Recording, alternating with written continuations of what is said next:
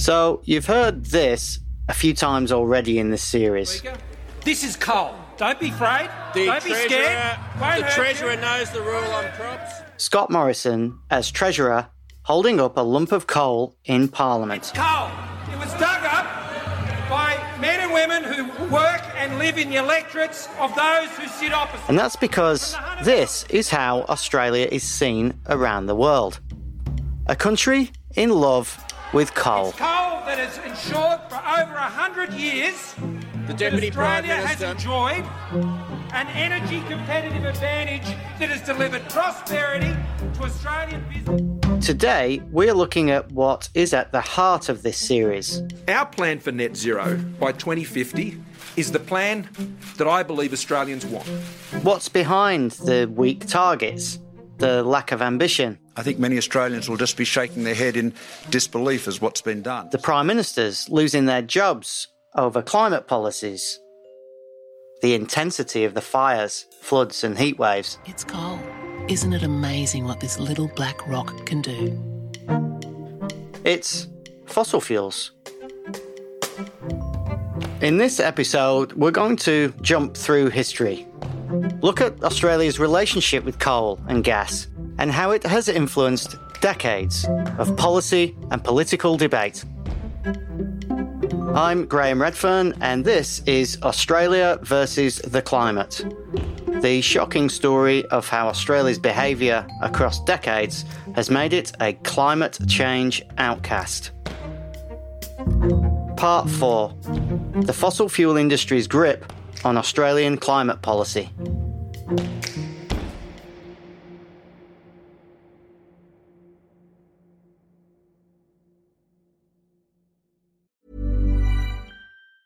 Tired of ads barging into your favorite news podcasts? Good news. Ad-free listening is available on Amazon Music for all the music plus top podcasts included with your Prime membership. Stay up to date on everything newsworthy by downloading the Amazon Music app for free or go to amazon.com slash news ad free. That's amazon.com slash news ad free to catch up on the latest episodes without the ads. A Greenpeace investigation has leaked thousands of comments that various governments, including Australia, made on an international climate report. Last week, we got more evidence of the Australian government's support for fossil fuels. According to documents seen by the ABC, Australia asked to change a paragraph that was calling for coal fired power stations to be phased out. Australia pushed the world's leading climate science body to water down what it will say in a major report about the need to phase out coal. Documents leaked to Greenpeace show the government argued that fossil fuel plants could continue by using carbon capture and storage, a highly controversial technology that's had almost zero success at power plants. saying that carbon capture and storage isn't being properly considered by the panel's report.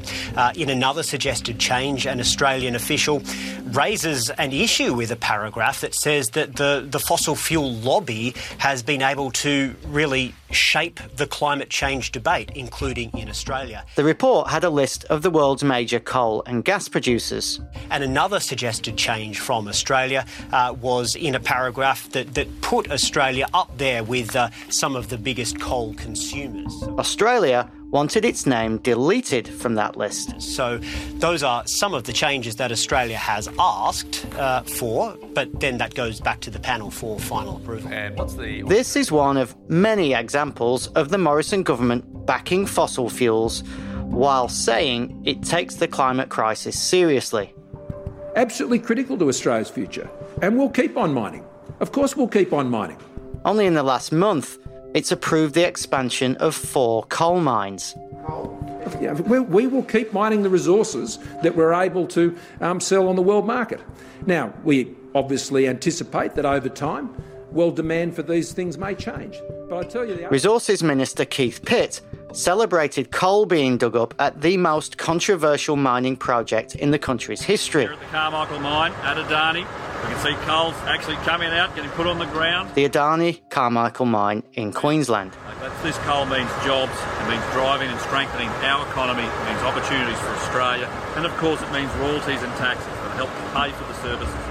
The government has announced hundreds of millions of dollars in funding for new gas developments, paying companies to open up massive gas basins and promising to spend $600 million on a new gas power plant. Get more gas, more often, and more reliably, paving the way ultimately for a world leading Australian gas hub to support high. A reasonable person might wonder how does all this make sense? But none of this is new. To you and me, one coal mine looks pretty much like any other. Back in Queensland, the BHP blokes operate some of the most profitable coking coal. Let's go back to the early 90s. The profits from BHP's worldwide coal interests end up back home in Australia. And you don't need to be a Rhodes Scholar to work out what that means to our economy. By the early 90s, the resource industries themselves had suddenly pricked up their ears and, and thought, this is potentially a problem for us. Graeme Pearman has been there from the very beginning. He's a pioneering scientist. He's briefed three Australian prime ministers on climate change and has been researching it for more than 50 years. We don't want them to close down the use of fossil fuels, um, and we have to counter that, and they were doing that in a number of ways. So those companies were actually doing a lot of fouling, if you like, of the whole idea of action on uh, climate change, getting skeptical scientists to come in, particularly from the US, and make presentations uh, to convince people. And I think this was the end of my naive first couple of decades in, as a scientist in this area, where I really believed that if we produced good science, that would lead to good policy. And of course, it didn't. The fossil fuel lobby set up these wildly overblown threats and wildly uh, pessimistic warnings about the dire economic consequences of Australia doing anything. And they've sort of become the wallpaper of the debate in Australia. This is Lenore Taylor, editor of Guardian Australia. The debate has sort of been the same endless movie on endless rerun, repeat, and it's still going in the lead up to Glasgow, which kind of blows my mind a bit. So, Adam, when we're talking about fossil fuel industries, we should sort of quickly set out what we're talking about. Yeah. So the short story is Australia has vast amounts of fossilised energy that is dug up, burned, and emits vast amounts of greenhouse gas. Adam Morton is Guardian Australia's climate and environment editor. Coal still provides more than 60% of Australia's electricity and is used in steel making. Gas is used in power generation to a lesser extent and in heating and some manufacturing. And Australia, of course, is also the world's largest coal and second largest gas exporter. Companies selling Australian fossil fuels overseas reaped about $70 billion in revenue last year. But as big as this sounds, the workforce is not massive.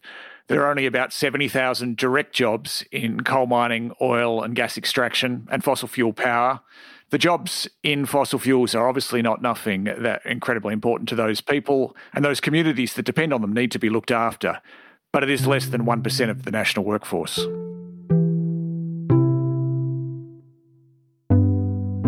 The influence of fossil fuels in the early days of the climate debate was often blunt. Oh, well, so many examples. I, I think if one that jumps to mind is going back to the um, when Howard was first elected as prime minister. Erwin Jackson is the director of policy at the Investor Group on Climate Change. Thirdly, or, or is it fourthly? That, uh, He's talking about the period after John Howard's coalition government came to power in 1996. I would make absolutely certain that we did nothing to prejudice uh, our fossil fuel industries and our right. capacity to export. We were negotiating the Kyoto Protocol. We'd agreed internationally, as I said, the developed countries should have legally binding commitments. He needed to make a decision about whether that would be the Australian government's position under the Kyoto Protocol. You know, I remember there was there was a period of about three months just after the election where the government was, was having to make that decision. Um, the US were putting pressure on them, others were putting pressure on them. And the day before it went to cabinet, uh, Warwick Parer, who was the energy minister at the time, wrote to all of the major fossil fuel industry groups and major players um, and encourage them to contact the prime minister.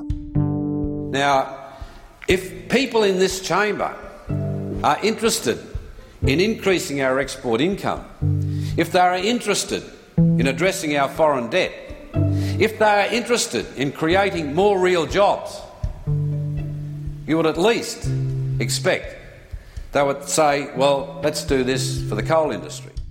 Warwick Parer is just one example.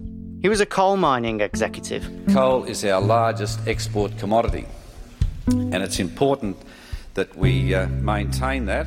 In 1984, he became a senator, but continued to have interest in at least one coal company until 1996. I myself come from the coal industry and very proudly come from the coal industry. I participated in the major growth of the industry over a period of some 20 years. And it's made up of some very, very fine people, whether they be at the coalface or whether they be at the management level. Around this time, Parer said he didn't believe in the greenhouse effect and that emissions were warming the planet. And Then Howard at that point decided that we wouldn't take a commitment to a legally binding target to the international community. It passes me as crazy that some sections of the Australian community want to shut down as soon as possible mm. those parts of our uh, industries that, that, I mean, it's just foolish. Just good.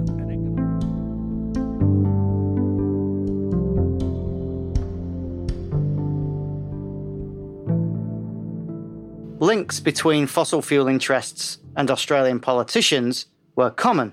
There were also many officials who would champion the industries and were sympathetic to claims that they were key to Australia's economy and should be protected. The person who is most prominent in my mind is Brian Fisher.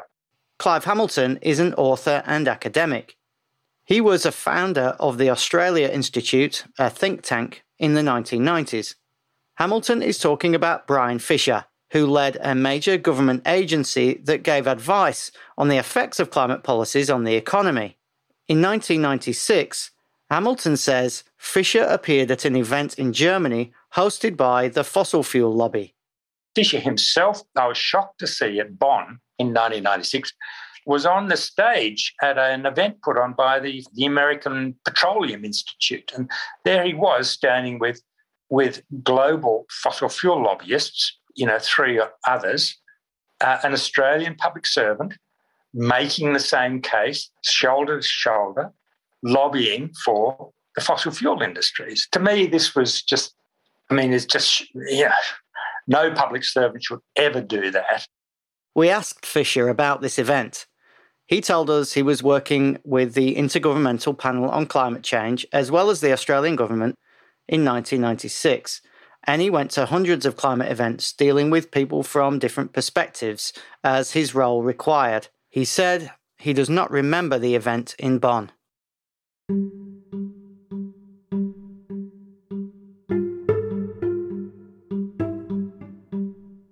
The next year, 1997, was the Kyoto Conference. You heard about this in episode 1 of this series. The fossil fuel industry was gearing up well ahead of this big climate meeting. I remember the fossil fuel companies organised a big conference in Canberra in the lead up to Kyoto, and they brought out people like Hugh Morgan from Western Mining. There's no doubt that world food production's gone up with the increase in carbon dioxide uh, in the atmosphere. So to actually say that's the issue that's caused all climate change, of course, is a, a stretch. It's a bridge too far. Hugh Morgan is a climate skeptic and a very prominent figure in the debate on whether Australia should act on climate change in the 90s. And he's still speaking up about this some 30 years later. You know, carbon dioxide is a minor gas in the atmosphere. We asked Hugh Morgan to speak to us for this series, but he declined. Uh, it's a building block for our society. It's a building block for everything that grows. It's the stuff that we put into our tomato growing areas to grow the crops more, more fast. It was a full press lobbying effort, all pushing towards the idea that Australia couldn't and shouldn't be expected to make the same reductions as the other developed countries.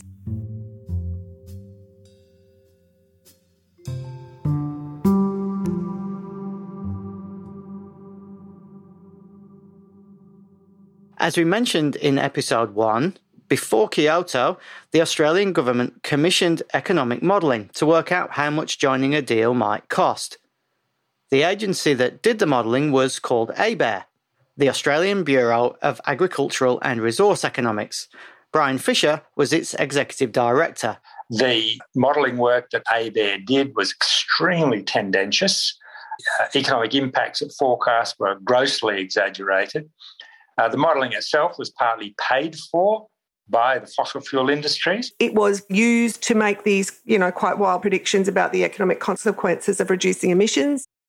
The Commonwealth Ombudsman found that big industry had spent $660,000 on the modelling between 1994 and 1998. That modelling led to the Howard government insisting that it would continue to increase emissions under the first global climate agreement. Brian Fisher has told us that he stands by the modelling and he would have preferred it was funded fully by the government instead of needing external money. Well, I mean, you see a pattern in Australia's behavior over the last 30 years, which the, the guiding principle seems to be to shelter its domestic fossil fuel and mining industries from real any real impact of the international negotiations. Alden Meyer is a veteran of international climate negotiations.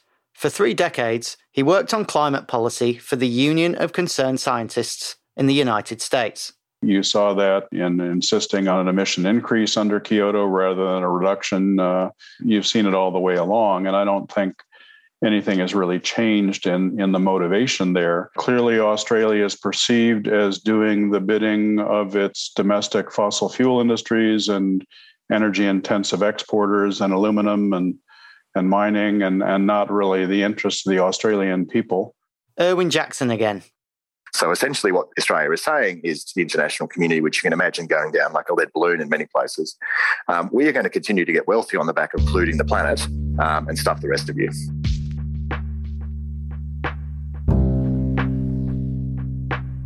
Governments are bought and I would argue the Australian government has been a wholly owned subsidiary of the fossil fuel industry for as long as I've been involved in politics, right back from 1989 till I left in 2015 and to this day. Christine Milne went to several COPs as an Australian Green senator and leader, and is a strong critic of the role played by fossil fuel industries. Milne says she saw their influence at international meetings up close. In the early days of the COPs, uh, in the late 90s and early 2000s, the Australian government took a number of NGOs as part of their government delegation. And they were both environmental NGOs and business NGOs. So the fossil fuel industry was directly represented in those government delegations and had access to anyone and everyone as part of the negotiation process the fossil fuel industry had huge advantage at those COPs because it could go and speak with every government delegation, and many of those delegations also had fossil fuel interests. Uh, they had their finger on the pulse in these negotiations. The fact that they spent the money every year to go to the COPs and were very prominent in the COPs tells you that they thought it was a very worthwhile investment of their time.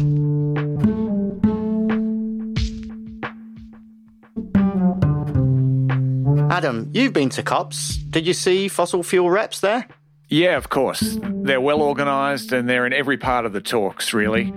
They're in government delegations and they hold their own side events to promote their interests often on what are billed as clean solutions that could give those industries a long future. Yeah, and then what they're also doing is they're constantly talking to their country's delegations. They're, they're allowed to go into meetings. I've been in what they call stakeholder briefing meetings for the Australian government at these COPs, and there are members of the industry that are sat in the rooms asking really very, very detailed questions about tiny parts of the process. They know exactly what's going on, and the reason they know is because they are worried that these processes will introduce rules or regulations that will in some way impede them doing their business.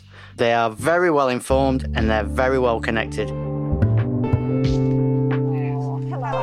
G'day. I just heard your man out there saying No one's asked about the carbon tax. Oh, I think it's probably one of our mediums. After the break, Hello. I said I'd just like to ask one. Sure a time when climate politics in Australia was as angry and divisive as it's ever been. Why did you lie to us? Right, well, I can talk to you. And why are you continuing well, to lie and say, well, you know?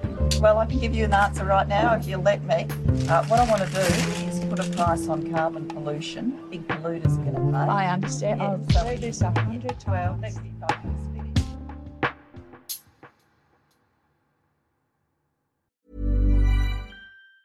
Tired of ads barging into your favorite news podcasts? Good news. Ad-free listening is available on Amazon Music for all the music plus top podcasts included with your Prime membership. Stay up to date on everything newsworthy by downloading the Amazon Music app for free or go to amazon.com slash news ad free. That's amazon.com slash news ad free to catch up on the latest episodes without the ads. Finding your perfect home was hard, but thanks to Burrow, furnishing it has never been easier. Burrow's easy to assemble modular sofas and sectionals are made from premium, durable materials, including stain and scratch resistant fabrics. So they're not just comfortable and stylish, they're built to last. Plus, every single Burrow order ships free right to your door.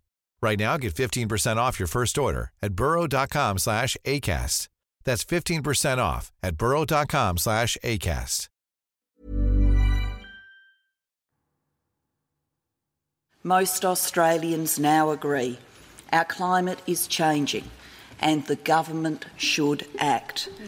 It's 2011. And after all that analysis has been done, most economists and experts also now agree the best way is to make polluters pay by putting a price on carbon. The Gillard government is trying to introduce a carbon price. So that is the policy of the government I lead, and that is the plan which is before the House now. When it comes to the campaign to sell the carbon tax, it's all out war. It's a time when the climate policy debate in Australia was particularly volatile. Do you accept the fact that you've stolen an election with a false promise? Oh, Alan, what a load of nonsense. There were ugly scenes in Parliament today with the Prime Minister called a coward and a liar during an explosive debate on the carbon tax. I think that the Australian public are entitled to feel absolutely and utterly ripped off by this. I think if the Prime Minister wants to make, uh, politically speaking, an honest woman of herself, she needs to seek a mandate for a carbon tax, and she should do that at the next election. The influence and power of the fossil fuel industry was on full display. The Coal Association will step up its attack by taking part in a major advertising campaign against the carbon tax. The government has abandoned its super profits tax and come up with a new watered down minerals tax. Not everyone's happy. But It moves things forward whether you're a coal miner in the Bowen Basin, a contractor in Karratha, an opal miner in Coober Pedy, or a young worker in Sydney. There's absolutely nothing to be proud of. There's absolutely nothing to celebrate. Recording. Right. Um, I'll pop myself on mute and take my video off. Greg Combet was the climate change minister in the Gillard government. talking. Um, so a lot of the questions I'll frame kind of is, can you tell us about it or what were your reflections upon this kind of moment? And The period during which I was Minister for Climate Change was easily the most difficult in my working life. You know, and I've been in a lot of difficult things as a trade union official, hugely complex industrial disputes and negotiations and corporate collapses and heaven only knows what. But that was really difficult. Climate Change Minister Greg Combet has spent the past five weeks out on the road selling the carbon tax. With Parliament back now, the government's It was his job to get the contentious carbon price laws through Parliament. Quote from your speech that we've all seen today millions of households will be better off under a carbon price. They're your words. What exactly are you promising? He had to deal with fossil fuel industry leaders who strongly oppose being forced to pay for their carbon pollution. The Prime Minister took her campaign to the coalface in the Hunter Valley, where several miners told her they're worried about losing their jobs. I thank them very much for raising with me what's on their mind, and I'm very clear that I can look them in the eye and assure them there's a great future in coal mining here and around the nation.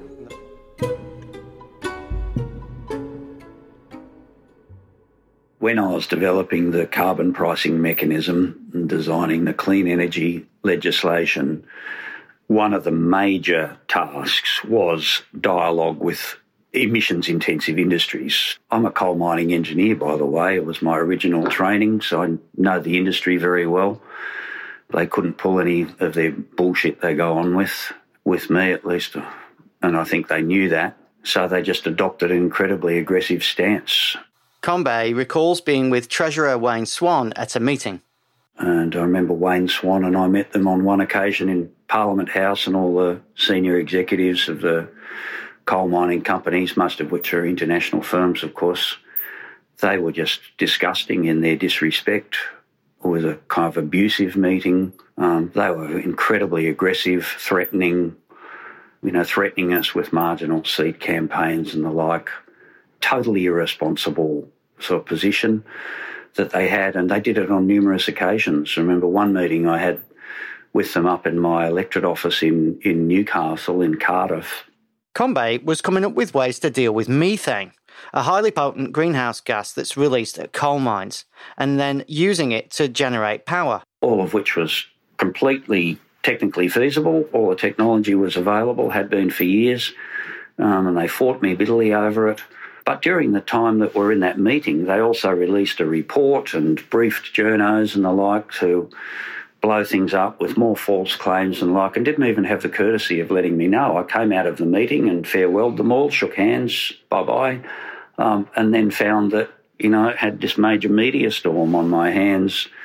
Um, that they'd blown up while we are in the meeting. They, they just did things like that. So they were incredibly aggressive. Thousands of demonstrators chanting liar and ditch the witch have denounced Julia Gillard's carbon tax at a colourful protest on the front lawns of Parliament House. She lied! She lied to you! Trust the people to know the truth. This is a tax on every single Australian.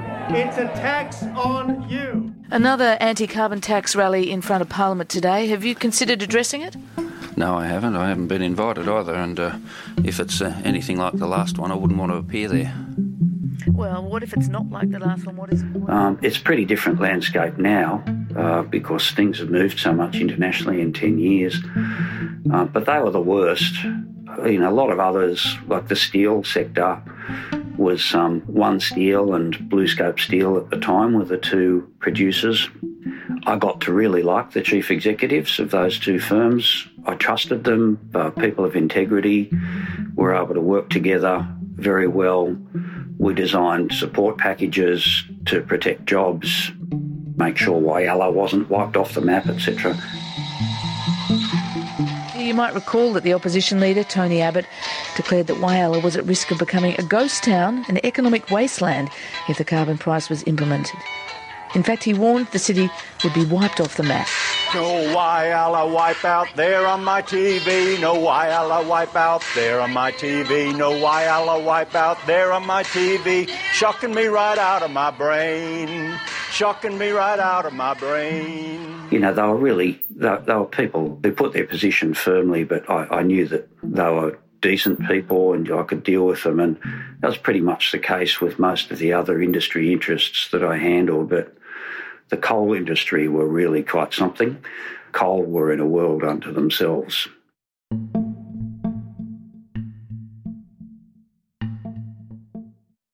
So, Adam, this was a crazy time. The carbon price legislation is in. Uh, Labor got it in with the help of the Greens and the Independents. It's doing its job, and it's saying that you can't pollute the atmosphere for free um, but it was met with like a huge amount of resistance from both politics and the fossil fuel industry. Tell me what why you think this period really stands out. What this period of time shows when Australia actually did introduce a carbon price for two years and it was having an impact is what happens when these powerful forces in the economy feel betrayed. It was a rare moment in Australian public life in the last few decades when that very close relationship between these powerful industries and the government splintered. You know, you really perhaps saw their power then more than any other time with the full force of the campaign that was brought against what Kevin Rudd and Julia Gillard and their governments were trying to do. Now, Labor failed, and they didn't fail just because of fossil fuel industries. They failed for a whole range of reasons. But certainly those campaigns and the strength of connection between those industries and others still in politics played its part. In the end, the carbon price, which was having an effect on reducing emissions, was repealed when Tony Abbott became Prime Minister in 2013. Hearing it, so let me say it again the government of Australia has changed.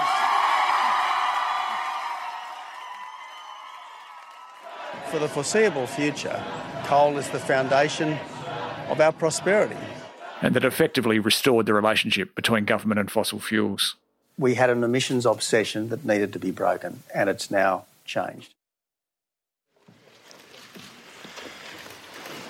Dzień dobry. The enable consists of 20 members, while today 13 of them will play for you. The instrument which they play are natural horns. I invite you to listen to the concert. The next moment I want to focus on is in 2018. Morawieckiego w Katowicach na konferencji klimatycznej COP24. At the COP held in the Polish city of Katowice. Bardzo cieszę się, że Katowice i Polska są miejscem, którym, którym Thank you very much, ladies and gentlemen. I'm very pleased that both Katowice and Poland are the location where such important matters connected with climate policy and the implementation of Paris agreements are being discussed.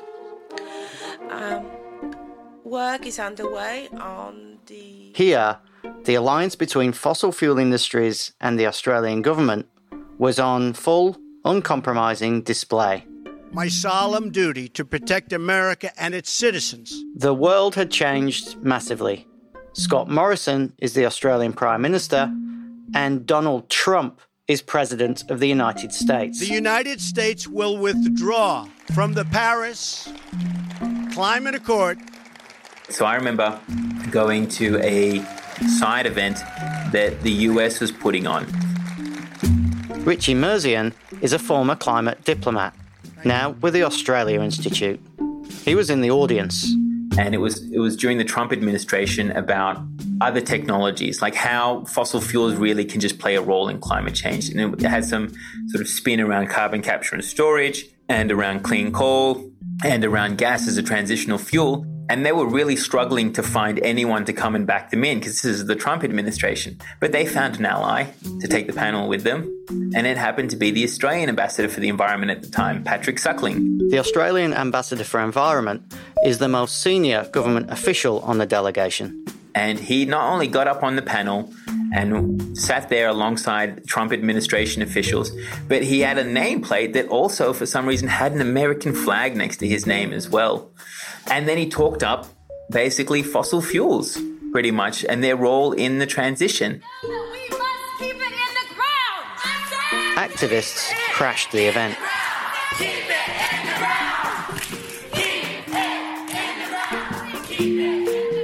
And it, you just kind of wondered what was going on. Like, why is the Australian government deciding that its few public forays would be to back in fossil fuels rather than actually engaging in some of the real technologies or in, in the real initiatives that we should be doing? Like, it's, yeah, it's disheartening.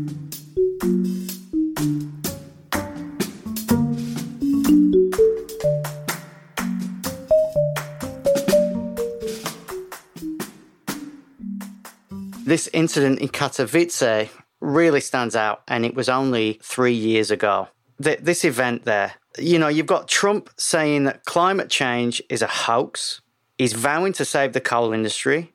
He said he wants to pull the United States out of the Paris deal. I mean, you couldn't think of a country worse than the United States on climate at that point.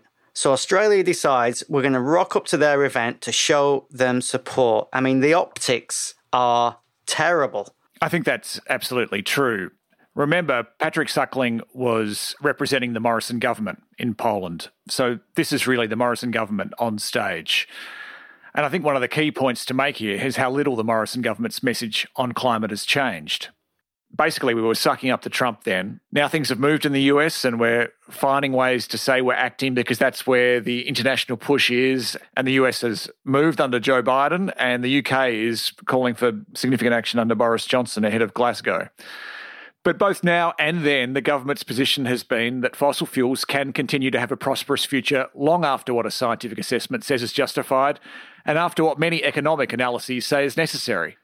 If we go back to Poland in 2018, the argument that was being made is the same one the government makes today that coal can have a future due to carbon capture and storage. This is a technology which involves catching carbon dioxide emissions and pumping them underground and storing them there forever, basically, in reservoirs deep underground.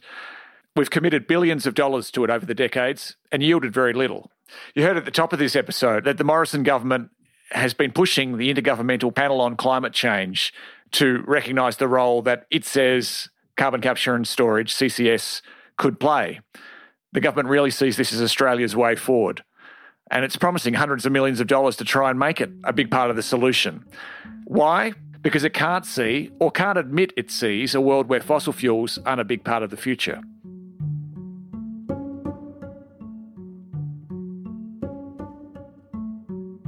We approached a lot of fossil fuel representatives to talk to us for this series, but most declined. One who agreed was Alex Gosman.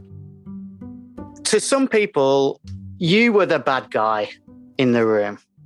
Is that fair to say?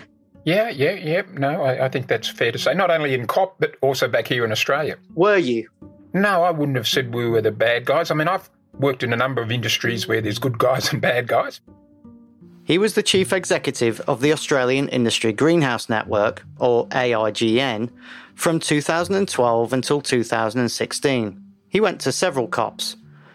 The AIGN was created by all Australia's major emitting industries coal, gas, aluminium, cement. In its early years, it was a central cog in what became known as the greenhouse mafia. But that reputation had softened well before Gosman took the role. I asked him what it was like to represent these industries at climate talks.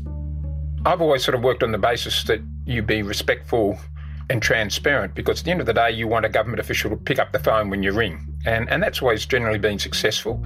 And so I think there was also a good recognition by government officials generally who you were representing.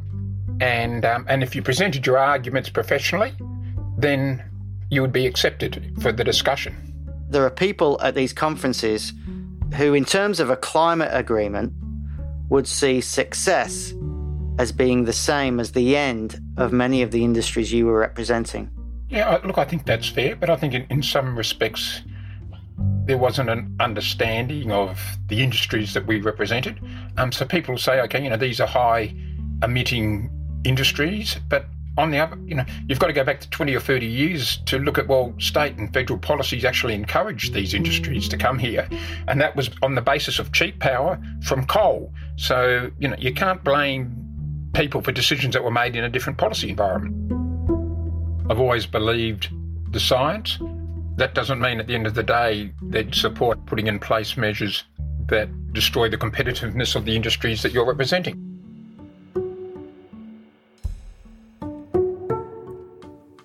The point that Gosman's making there has always been quite central, I think, Adam. And it's a point that has been made by many politicians over many years about this debate. And I think a lot of people see the dissonance in it. They hear that groups and politicians and parties and companies believe in the science. But if you're a fossil fuel industry, then can you believe in the science but not affect the profits of your company? And a lot of people will argue that you can't. Yeah, the modern version of this is the government's catchphrase technology, not taxes, which is really another way of saying people shouldn't have to pay now. Industry shouldn't have to pay now. We'll spend a bit on technology and wait for it to magically arrive and deliver the emissions cuts that we are promising to make in the future. Carbon capture and storage, which we spoke about before, is the great example. Billions spent and does not work on coal power. It's ridiculously expensive, works technically, but doesn't operate anywhere at scale. And yet the government is still backing it as an answer down the track. Of course, these arguments get complicated by just how challenging and how difficult a problem the climate crisis is.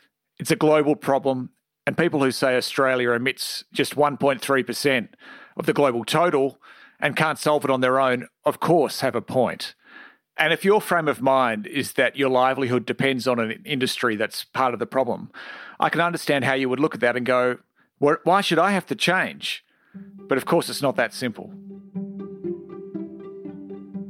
Yeah, that, that's right. And when we hear this 1.3% figure, it's usually said like that to suggest Australia can't have much of an influence on the world's greenhouse gas emissions. So, you know, why should we bother? And it's an argument that's been made, well, forever. Firstly, it ignores all the coal and gas we dig up and export to be burned elsewhere. But in terms of Australia's ability to influence the process and drive global action or inaction, I think this series has shown that the country can actually have a big influence. Getting our guys, uh, I you know encourage them to, to not get engaged in the debate about the science of climate change. Forget that. Another ex fossil fuel industry representative who agreed to speak was Mitch Hooke. Hooke is the former chief executive of the Minerals Council of Australia, the main industry group representing Australia's mining companies. He was in charge of the council from 2002 to 2013. Understand the concept, accept it. The real issue is to embrace the agenda and then be part of it. And so, my view about the precautionary principle loomed large, and that is if you accept the precautionary principle, then you don't need the science to smack you in the face before you do something. Hooke rejects the idea that coal could be phased out in a decade or two. Irrespective of what anybody thinks about uh, coal and the likelihood of it, uh, or, or, you know, where it's going to be down the track, and I phased out. I mean, the UN Secretary or Deputy Secretary General came out the other day and said, you know, 10 years out of developed economies and 20 years out of developing economies, well, well good luck. Uh, I mean, that, that's kind of, you know, fairies at the bottom of the garden stuff. Um, you only have to look at what's going on in Asia and the demand for coal. And these plants have only just been built. You know, they've got lives of 30 to 50 years. Um, they're, they're not going to shut them down.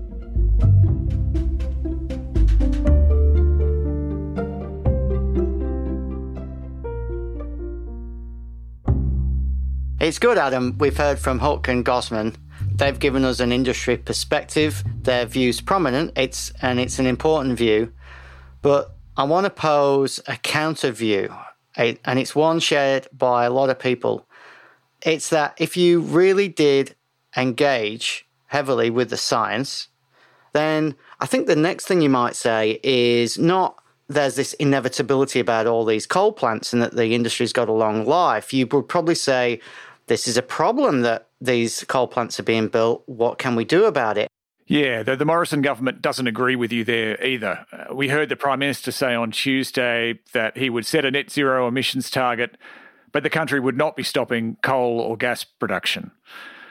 We really should here, I think, stress the links that continue to this day between the government and the fossil fuel industries in this country. They remain really strong. Scott Morrison's Chief of Staff is John Kunkel. He's a former Deputy Chief Executive of the Minerals Council. He held that job for six years. A recent former staff member in Morrison's office is Brendan Pearson, who's just been appointed Australia's ambassador to the OECD. Not that long ago, he was the Chief Executive of the Minerals Council. No one's doing anything illegal by moving between these mining and minerals industries and these very senior political roles. These guys are all acting within the system, of course. That's the issue it really does illustrate how close the links are and just how embedded these industries remain in government thinking. Yeah, I mean, a week or two ago, we had Angus Taylor, our emissions reduction minister, sharing on social media, on, on Twitter, a press release from gas company Santos about one of its projects. I mean, you know, it, it's there and gone on the Twitter feed, but this is essentially um, a minister doing public relations for a fossil fuel firm. I mean, Keith Pitt going to the Adani mine and doing a promo video the other week. And we're apparently fine with all this. And many people have been engaged on this stuff for a long time. I mean, we've talked about Brian Fisher earlier um, and the problems people had with his modelling from the 90s. Now, he's been heavily criticised and he's still prominent. He released modelling before the 2019 election, and that was used by the coalition to attack Labor's climate targets. And, and I mean, even this year, he's been advising uh, the Morrison government on its modelling of a net zero emissions target. We should also talk about and acknowledge the role of political donations in all this. The resources industry, mining basically, a lot of them fossil fuels, has made more than $130 million in political donations over the past two decades that we know about. It helps explain why these traditional fossil fuels industries get access and favour we don't yet see in the same way for renewable energy, which just isn't as established. While the links between government and fossil fuels are in some ways as strong as ever, we are seeing movement outside of government.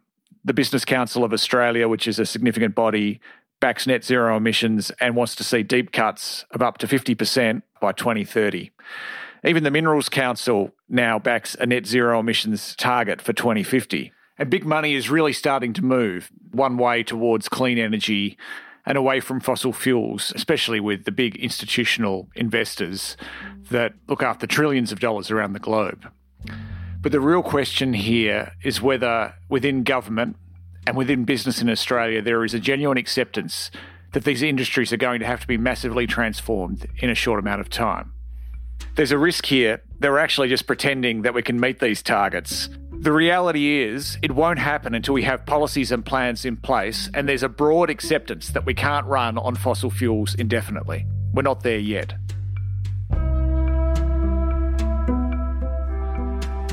Next, on the final episode of Australia versus the climate. It's not about the if or when, it's about the how. And the world has to start focusing on the how and our Australian way focuses on the how. We examine the Australian way, Scott Morrison's plan for reaching net zero. Our plan, most importantly, backs Australians to achieve what they want to achieve when it comes to achieving net zero emissions by 2050. Australians want to do that, and our plan enables them. I'm your host, Graham Readfearn. Australia versus the Climate was reported and produced by me and Adam Morton. The series producer is Jake Morecambe. Miles Herbert, Karishma Luthria, and Joe Koning did additional production. Joe also did the sound design. Mixing by Camilla Hannon. Beck Pridham and Thomas Phillips assisted with production. Executive producers are Adam Morton Miles Martignoni, and Gabrielle Jackson.